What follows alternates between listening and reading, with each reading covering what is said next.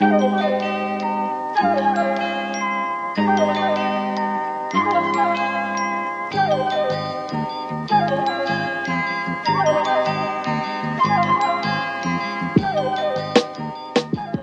can you fuck up a pizza?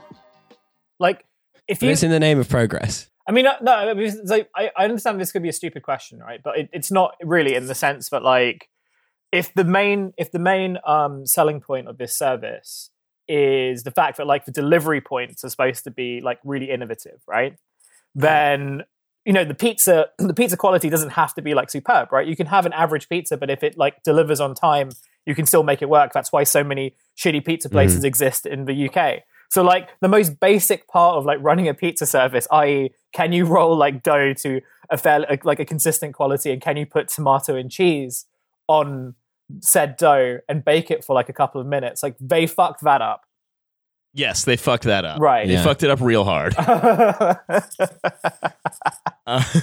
This is. fu- I'm just imagining like what kind of like abominations of pizzas are coming out of these vans, like stuff It's that's a- not it- even similar to a pizza. It's a very Oh, like, it's it's, been- it's a very standard startup story though, isn't it? It's kind of like they put so much thought into like the kind of oh we've really innovated how we deliver pizzas or like we've really innovated like the Mm. door to door service, but like the very basic product they haven't put any thought Yeah. into the very basic They read, product. they read a whole book in Japanese about supply chain management. Unfortunately, they read zero books on how to make a fucking pizza.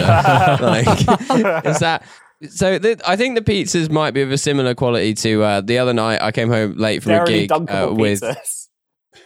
uh, oh fuck with my uh, with my girlfriend. I have sex. Legend. Um, yeah, we came home and uh, and I was like, oh, let's let's pick up some food on the way. And she's like, no, don't worry, we've got a pizza in the freezer. And I'm like, great, amazing. I come home and I discover that the pizza in the freezer is a cauliflower based pizza that she has bought because quote unquote she thought it would be nice. It was the worst thing I have ever eaten. I would have been better off eating the fucking box. It came out of the oven, it had curled all around the edges so that it had formed a sort of pizza cigar. Except to describe it as a pizza cigar would be unfair because there was no pizza involved. It was like a curly cauliflower disc with not enough tomato on it and like one small patch of cheese in the middle. it was a, it was a, it was a cauliflower taco. oh God. it was really horrendous. So that's the thing, right? The reason that this is terrible is that a pizza delivery van that cooks the pizzas en route isn't a fucking business. It's something your four-year-old cousin draws. It's a, it's something that you have to like listen to a young relative of yours explain at great length because they've had too much dessert. Do you reckon that's how they came up with the idea? The guy just like some startup guy at his like bullshit family Christmas dinner, and he overheard this four year old going like, "What if we had a van that made the pizzas inside the van?" And he's like, "Keep talking, kid. I gotta get all this down." he's like getting a dictaphone out, making notes. He's like breaking a sweat. He's on the phone like, uh, "Hey, hey, Jeff." Yeah, it's your cousin Marvin. Marvin Bezos.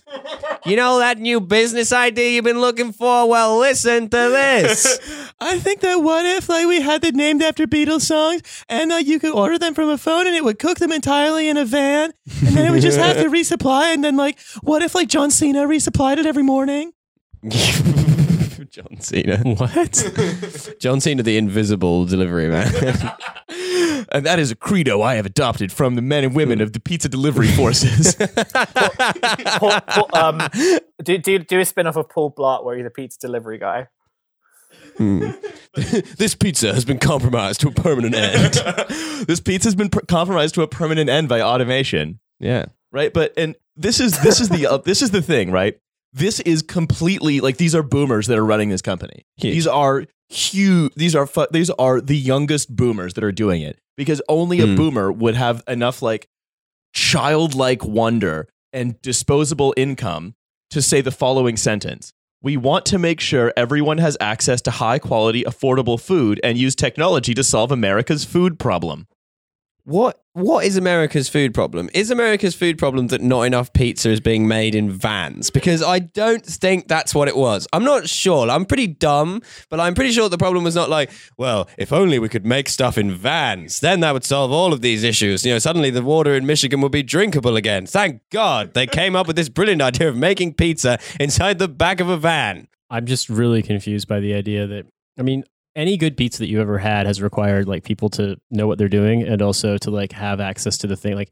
unless you have a weird comedy van that also has an enormous, incredibly hot wood fired oven in it, which would make it something of a difficult car to drive around. like a steam powered van. exactly. It's like, I mean, it- it's just, it, I can't imagine that it's going to taste very well good. I mean, like like Milo said, okay, yeah, a cauliflower cardboard pizza made in like a convection oven, like is still, it's still identifiable as pizza, but it's it's Mm. not going to be good enough. I mean, to warrant all of this production, and it's like, I, I guess I.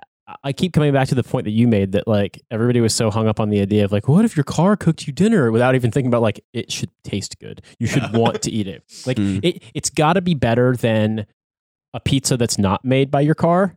And it's like this would be successful if there was a, a you know a nuclear apocalypse and then like there were no cars on the road except for the pizza car. Yeah. But until that day, if people can choose like the, the the idea of like it's a pizza from the future versus it's a pizza I want to eat, like people are going to side with the pizza they want to eat. Like people aren't going to be like, Mm. well, I could call for delivery for the place that gives me food that's normally good, but no, I'd rather have uh, a Jeff Bezos Uber taxi pizza. Mm. Like On this week's edition of Black Mirror, what, what if your what if your van made pizza?